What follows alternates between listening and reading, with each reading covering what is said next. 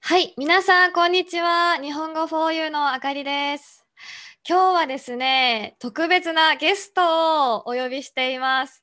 日本語の先生のゆうきさんです。ゆうきさん、こんにちは。こんにちは。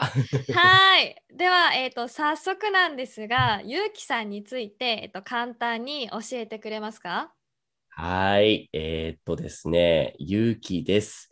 えっ、と、日本の埼玉出身で、お仕事はあかりさんのように、オンラインで日本語を教えたり、あとは僕は日本のアニメや漫画が大好きなので、海外から来るお客さんに日本の東京にある秋葉原というお宅の街を紹介するツアーガイドもしています。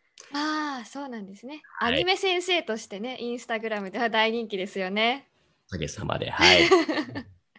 ありがとうございます。今は、えっ、ー、と、どこに住んでいますかちょっとね、これまた面白いんですけど、僕は、はいいつもいろんなところに住んでます。 いろんなところっていうと、じゃあアパートを借りたり、えっ、ー、と一つの家に住んだりはしていないんですか？そうなんです。僕は自分の住所は持っていないんです。ああ、住所がないというとえー、まあそうですね。実家は埼玉にあるんですけれども、うん、えっと面白いサービス、アドレスっていうサービスがありまして、聞いたことはありますか？あ、私はあの実はゆうきさんから初めて聞きましたね。あ、そうですか。はい。はい、毎月4万円払うと日本中に登録してある一軒家だったりホテルだったりゲストハウスだったりそういったいろんな場所に泊まり放題になるっていう素晴らしいサービスですね。 4万円って安いですよね。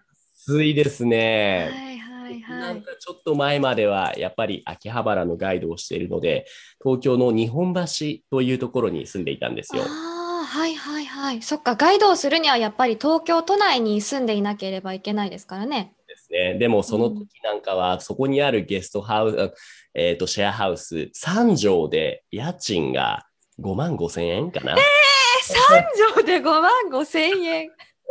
やばいと思います、ね、さすが東京価格ですね、それは。 え、あかりさんは東京のちょっと前はどちらに住んでいたんでしたっけ私は東京で働いている時は、えっと、渋谷の近くに住んでいました。そこもとっても家賃が高かったですね。 ねえ、えいくらぐらいって聞いてもいいですかあはい、もちろん大丈夫です。はい、その時は、私は1人暮らしで 1K ですね。はい、1つの部屋とキッチンで、えっと、10万5千円で した。高いの。高いですよね。比べて今って宮城って言って言っていいんでしたっけ。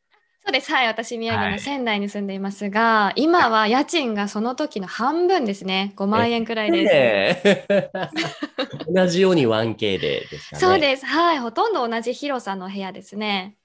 なんかもうね、高いところにキャンプするのがバカバカしく思えてこないですかそうですね。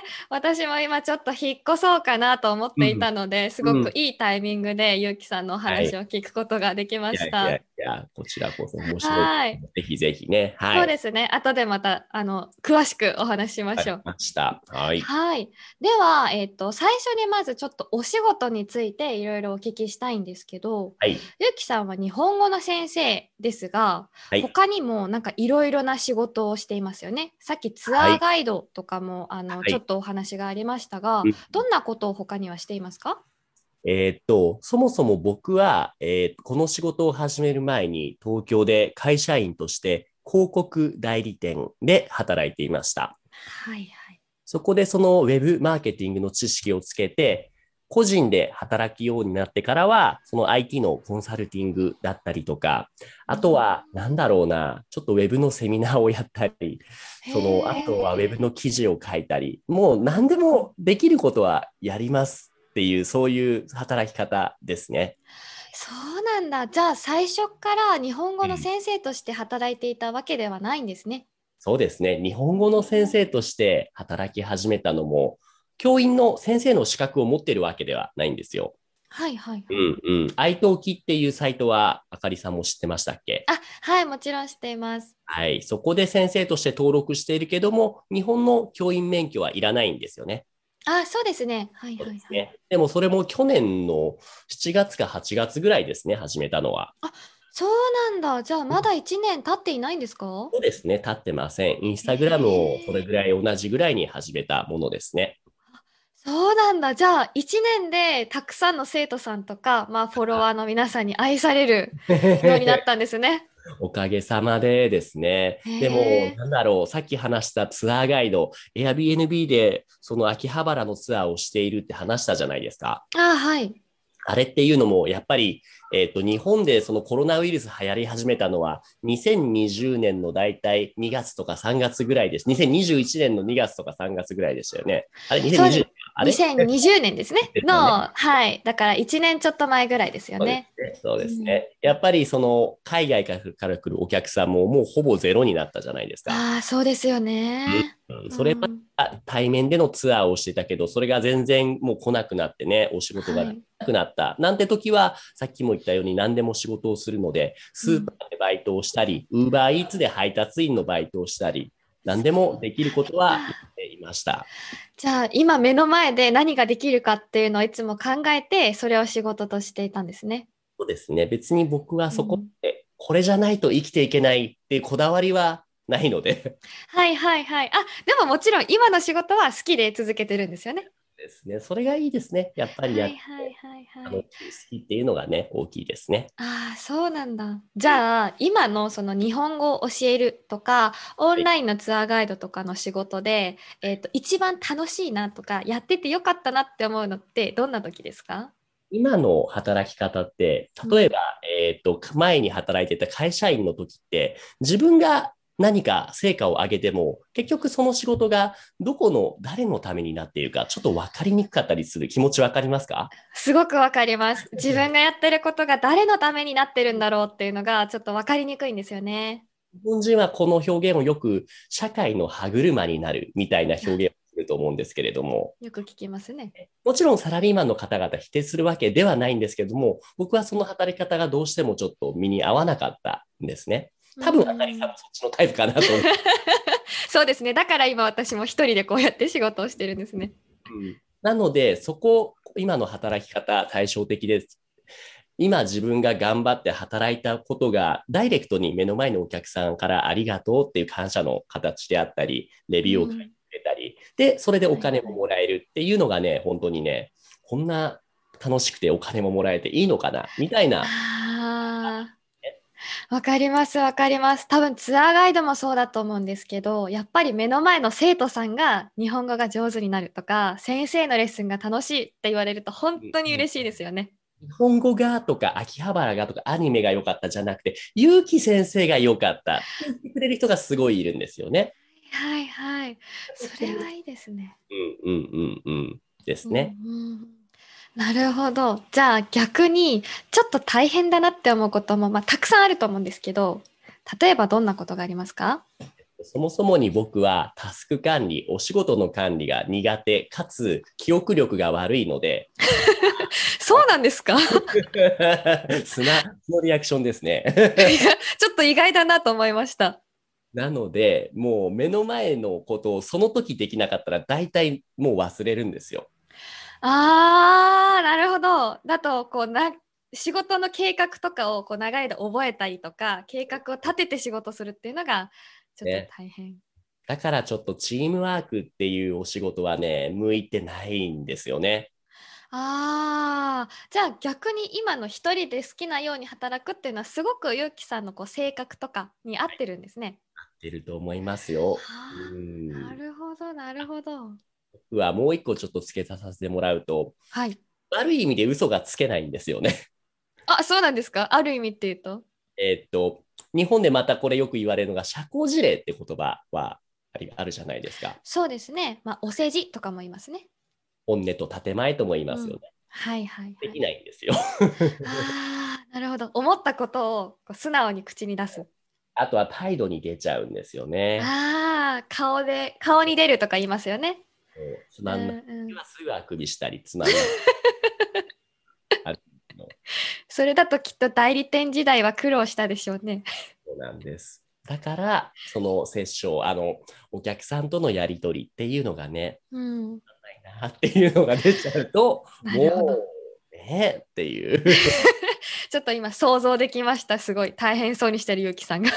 そうですね。は。はいいはいはい。ああ、そうなんですね。なるほど。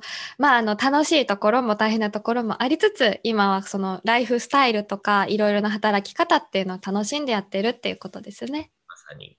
なるほど、なるほど。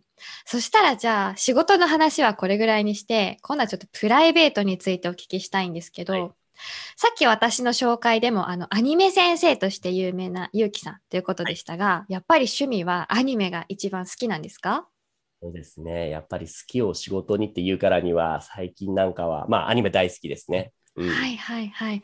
そうなんですね。ちなみにどれぐらい見るんですかワンクールであーわち何本ぐらい見ますかねょくちょく思ったんですけど、あかりさんも結構アニメ好きです、 ね。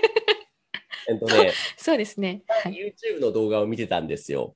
なんか、ああ、ふらっとジョジョのこと話してたりとか、ああ、なるほどね、そういいなんですですね、み たいな。はい、私、少年ジャンプ大好きですね。少年ジャンプっていうのは、あの、ジョジョとか、こう、スポーツ系の漫画だったりとか、バトル系の漫画がね、うんそううたくさんある週刊誌ですけん、いいですね、いいですど。ね。はい。ワンクール最近ちょっと抑えてるんですけど、それでもどうだろう、10本はいかないですか。あ、でも、それに近いぐらいうん見てるんですね。ね、なんだろうな、今まではやっぱり時間があったから、今、うん今まで見た作品、カウントしたら、確か1100か1200なんで すよ。うん、それはもうアニメ先生というよりアニメ博士と名乗った方がいいかもしれませんね。もう上には上がいるんですけれども、やっぱりはい。教しているからには、レッスンを教えるからには、う分からん、ないといけないんで、お客さん、生徒さんが好きなアニメ、見てなかったらはい見るようにするようにはしていますね。なるほど、なるほど。やっぱり生徒さんは、そのゆうきさんとアニメの話がしたいという人が多いですか、そうですね。うんああ、なるほど。じゃあもう趣味と仕事と本当にこう関係ない感じでアニメを楽しんでるんですね。そうですね。うんはいはいはい。他にはどんなことをしていますか今、休みの日っていうのは固定ではないと思うんですけど、時間があるときはどんなことをしますか僕はそもそもに一日のそのスケジュールをざっくりと話すと、はい。あかりさんも多分似てると思うんですけど、朝はとっても早起きなんですよね。ああ、同じです。私も朝方ですね。うん、朝4時半ぐらいに起きて、 4時半。はい。でいつも朝5時のレッスンが最初にあるんですよ。ああ、それどこの生徒さんですかとかが一番多いですね。あうーん時差の関係で朝になるんですね。 5時から12時まで予約を受け付けているんですね。へえ、はいはいはい。で午後は完全にブラブラしてます。ああ、じゃあもうメリハリをつけて、レッスンは午前中だけっていう風にしてるんですかです。ああ、それもいい、面白いやり方ですね。ちなみさん、ちなみに、あかりさんは違うんですかはいはい。私は基本的には、えっと、朝は、えっと、だいたい6時ぐらいには起きるんですけど、はい、レッスンは9時、朝の9時から夜の7時まで自由に、はい、入れてもらっています。なるほど。そうはい。今日は結構アメリカに関わらず、日本の時間の夜でも予約が入ってくることがあるってことですかありますあります。私の場合は日本に住んでいる外国人の生徒さんも何人かいるので、はいそうなると、はい、仕事の後とかになるので、6時からとか7時からっていう生徒がいますね。白いですね。ちょっと僕、はい。夜にオープンしてみようかな。は意外と、はい、勉強したいっていう人多いと思いますよ。い、でも、なんだろう、メリハリが欲しいんですよね。朝それガッもわかります。て夜ダラダラしたいですよね。 ちなみに、ダラダラするときはどんなことをしてるんですか何もしないんですか何もせず寝ることもあって、お昼寝をよくしますね、僕は。ああ、いいですね。健康的で。あとはいろんなところに行くので、一う番んこれ趣味いくつかあるんですけれども、一番最近好きなのが、新しく会う人と雑談することが好きなんですよ。ああ、私、初めてゆうきさんとお話ししたときに、話すのが上手だなと思いました。はい。 ありがとうございます。そうそう。次から次へとこう話題がたくさん出てきますよね、ゆうきさん。ありがとうございます。でも多分うんそれっていうのは、あかりさんもそうだと思うんですけど、毎日毎日山ほどいろんな世界のいろんなバックグラウンドの面白い人たちと話すじゃないですか。はい。思うのが、さっきもこんなことしながらお金もらっていいのかなって思うじゃないですけれども、みんないろんな人たちってやっぱ自分にとって自分先生だけれども、うん。生徒さんも行ってみたら僕たちの先生なんですよ。いろんなことを教あえーてくれるんですよね。はいはいはい。そうですね。あの、レッスンで教えているはずなのに、私たちの方が勉強しているみたいなこともありますよね。そうたまにね、生徒さんのことを、え、先生みたいな感じ で呼んだりしますね。うんそうなんですね。すごくこう、対等な、平等な関係でレッスンしてるんですね。そういう意味で、はい、雑談が最近はすっごい好きですね。そうなんだ。じゃあうんまあ、ゆうきさんのレッスンを受けたら、雑談、特にアニメに関することとか。はい。であれ、日本語教えてないな、みたいな こと。でも満足して帰っていくから、まあいいか、みたいな感じ。はいはいはいはい。そうですね。その生徒さんが満足した、楽しかったと思ってもらうのが私たち先生にとっては一番大事ですからね。で大事だなと思うのは、僕たちが上から、上に立って何か教えるのではなくて、背中を押してあげることだと思っているので、ああ、はい。わかりますわかります。やる気を出してあげて、何かこれやりたいって言ったらいいじゃん、いいじゃんって、背う中を。ぐん。らいしか逆に言うとできないんですよね。そうですねうん。勉強するのは生徒本人だし、うん。ねえそうなんですよね。上手になるかどうかは。まあもちろん私たちも頑張るけれども、生徒さんの努力次第というところもありますからね。ですね。ううんんなるほど。ありがとうございます。それでは、ちょっとそろそろお時間の方が来てしまったので、最後に、えっと、ゆうきさんの新しい活動についてちょこっとお話を聞きたいんですが、最近、あの、ディスコードというコミュニティを作られたんですよね。そうですね。はい。ハリさんは今までディスコードっていうツールを聞いたことがなかったですかね。あ、なかったです。はい。どんなものだか全然わかりませんでした。えー確かに日本ではまだあまり流行ってないんですけれども、うん多分これを聞いているリスナーの方は結構知ってる人多いんじゃないかなと思います。じゃあ、日本よりも海外の方が人気があるサービスなん ですね。そうですね。えーっとですね、コミュニティを作るためのプラットフォームですね。日本だとスラックであったり、あとは昔僕たちの世代、わかんない、あかりさんではないな、ミクシーとかね。うんあ高校生の頃使ってましたね、ミクシー。うんはい。ああいったちょっとクローズドなコミュニティを作るためのプラットフォーム、Discord っていうのがあって、もともと本来は、えっとオンラインゲームとかゲーマーの人たちの向けのコミュニケーションする際のフォームプラットフォームなんですけれども、はい。ここで日本語を学びたい、あるいは日本の文化を知りたいという人向けのグループ、日本語ジャパニーズランゲージスクールっていうのを、えっと1ヶ月前ぐらいに立てたんですね。まだじゃあ出来たてほやほやなんですね。そうですね。うん、ああ、そうなんだ。その中では、例えばどんなことができるんですかえっと、参加者同士がそのお互いに今の勉強の日本語の勉強の進捗を知らせ合ったりあとは僕であったり他に属している日本人の人たちが無料のグループレッスンを開いてあげたりしているんですよ。そうなんだ。じゃあ、例えば一人で勉強しているとやる気が出ないとかっていう人も一緒に勉強することができるんですね。でそのレッスンにこの前あかりさんもちょっと参加してもらいましたよねどう思いましたああ、びっくりしました。こう、日本で昔あった寺子屋。というものありますよね、あの古い学校のことですけどそんな感じのイメージがありましたね。みんな、なで助け合って先生が何人かいて好きな時に質問できたりうん一緒にが勉強したりするっていうなんかすごく面白いあのサービスだなと思いました。それがなんと今ならいやいつでもなんですけ ど無料で入れるんですよね。びっくりですね今あの「お高いんでしょ?」って言おうと思ったんですけどそうですよね無料でそういうことができるのって結構珍しいと思うので今がチャンスですね。ですね。わかりました。